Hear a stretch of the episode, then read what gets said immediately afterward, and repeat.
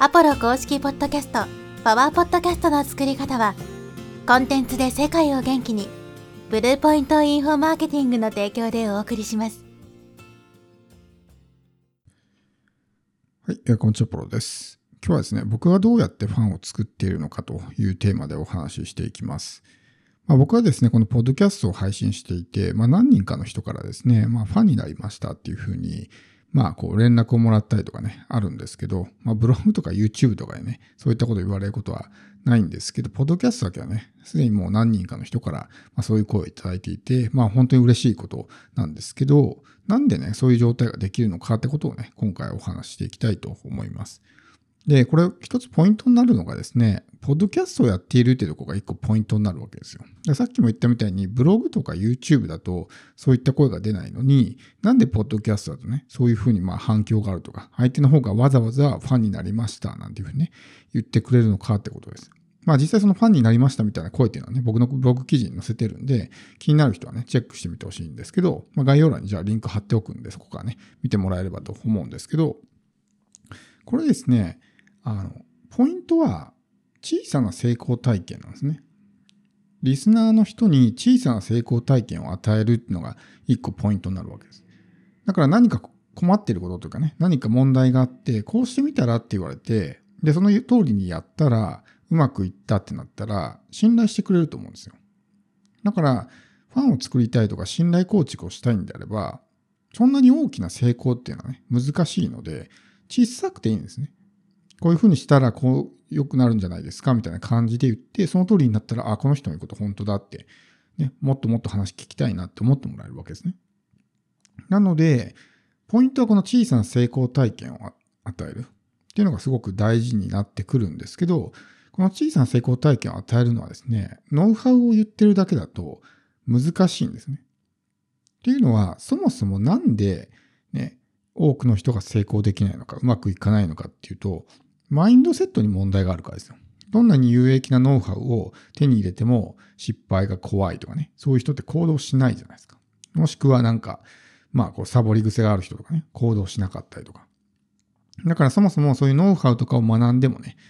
成果っていうのは出ないわけです。その本人のマインドセットとか根本の部分がしっかりしてないと、情報だけでは人って変わらないんですね。ってなるとどうすればいいかっていうと答えはやっぱりマインドセットですね。でマインドセットを変えていくことによって相手の考え方も変わるわけですよ。そうすると今まで全然そういうサボって全然行動しなかった人が自発的に行動するようになったりとかね。今まで失敗を恐れて一歩踏み出せなかった人がね、一歩踏み出せるようになるとか、っていうことになるわけですね。で、その変化を自分で感じてもらったら、あ、なんかね、あの人の発信聞いてすごく自分って変われたなって思ったら、ファンになってくれるわけですよ。で、ポイントはこのマインドセットをね、変えてあげるってことです。だから普段のポッドキャストの発信でも、ノウハウとかばっかり言っていてもね、なかなか変わらない。だから世の中のね、まあ、多くの人っていうかコンテンツとかね、えー、買って勉強するだけではなかなか難しいじゃないですか。実践そもそもしないとかってなるしね。だから、やっぱりこのマインドセットを変えてあげるっていうのはすごく大事なんですけど、ポッドキャストっていうのはこのマインドセットとすごく相性がいいんですね。まあ、繰り返し繰り返し聞いてくれるっていうのもあるし、ね、あとこう、音声で聞くことによって、よりこう、なんですかね、潜在意識にすり込まれるような感じがあるから、頭で理屈、理屈を理解していても意味がないですね、マインドセットっていうのは。心で腑に落ちてないとマインドセットでは定着しないので、そのためにやっぱ繰り返し反復するっていうのもそうだし、そういうね、潜在意識にすり込むようなインプットをするっていうのもそうなわけですね。で、このポッドキャストってやっぱりこうリテンションレートが高いので、最後までずっと聞いてくれるっていうのがあるんで、マインドセットの話も聞いてもらいやすい。だから僕のメインチャンネルの方のエピソードを聞いてもらったらわかると思うんですけど、結構マインド系の話とかね、してると思うんですよ。で、そういうエピソードの方が、やっぱり反応って出るんですね。だからすごくこの音声媒体っていうのは、まあ、マインドセットと相性がいいわけです。例えば YouTube とかでも、マインドセット系の話って確かにね、まあ、響くのは響くんです。そういう一部の人に対しては。でもやっぱりああいう大衆的な媒体というかね、いろんな人がいるような媒体では、もうちょっとこう手っ取り早く、ね、こうサクッと稼げるテクニックとか教えてくださいみたいな人も紛れてるわけですよ。ってなるとなかなかね、全員が全員そこに価値を感じてくれないとかってあるから、ある程度やっぱそういうノウハウによったような発信をね、してあげた方が良かったりとかってなるわけですけど、ボードキャストを聞くような人たちは結構、まあそういう、まあリテラシーも高いし、抽象度の高い話も理解できる人が多いので、マインドセット系の話とは非常に相性がいいわけですね。だからこう、ポッドキャストをやってると、すごくね、反応が出て信頼構築ができてファンが作りやすくなるということです。なので、ポッドキャストでファンを作りたかったら、やっぱりこのマインド系の話をするっていうのはすごく大事なんですね。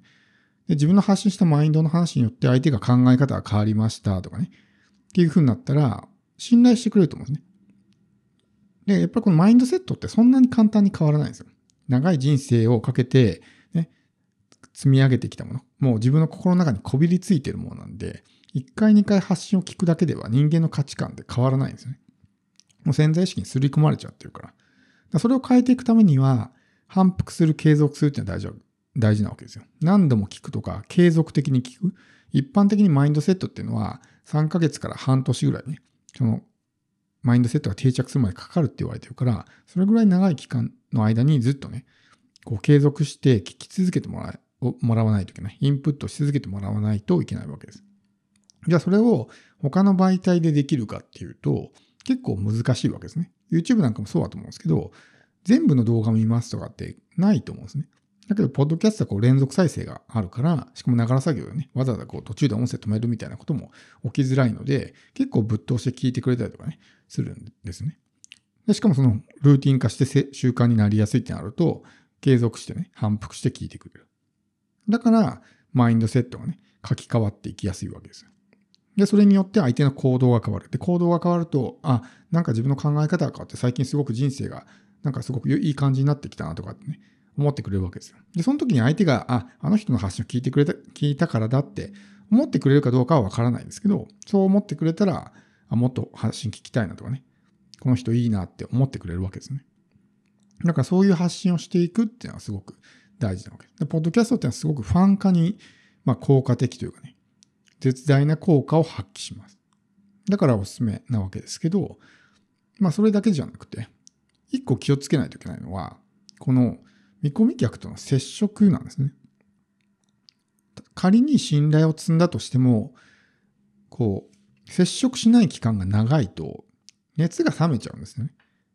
これは他の情報発信の媒体もそうで、例えば自分が日常的にね、熱心に見続けている発信者がいたとして、その人の発信がある日突然ね、パタリと止まって、何ヶ月も発信がなかったら、多分いつの間にかその人の存在って忘れてると思うんですよ。よっぽど強烈なファンとかね、芸能人とかで本当にこの芸能人が大好きでみたいな、四六時中その芸能人、もう恋に落ちてるような状態とかであれば、そんなに簡単に熱が冷めることはないと思うんですけど、まあ、たかが一発信者とかね、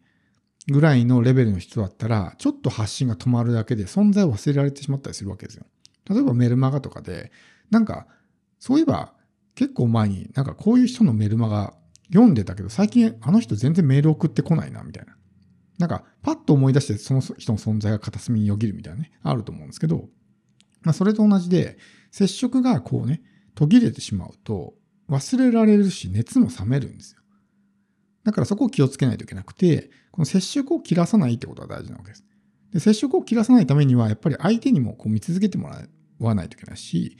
ってことがあるわけですね。どんなにこっちが発信をしても、相手が見ませんってなったら結局接触ができないんで。で、接触がしやすいのが、やっぱりこの、ポッドキャストですね。YouTube っていうのは、やっぱり、この動画を見るけど、この動画を見ないみたいな。気まぐれとかね。でしかも他の人の動画とかもおすすめとか出てきて、他の見てるうちに自分の見てもらう、ね、動画を見てもらう時間がなくなったりとかね。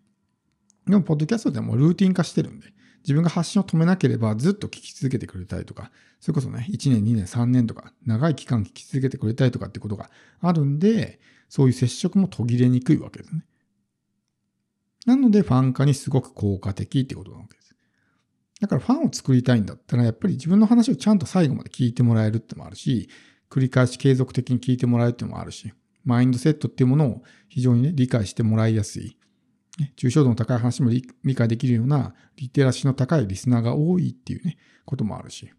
だからそういうポッドキャストがすごく相性が良くて、でそこでポイントはね、ノウハウとかテクニックとかそういう話だけをするんじゃなくて、相手の考え変わるようなマインドセットを発信していく。そして、できれば気づきを与えるような、多くの人が盲点となっているような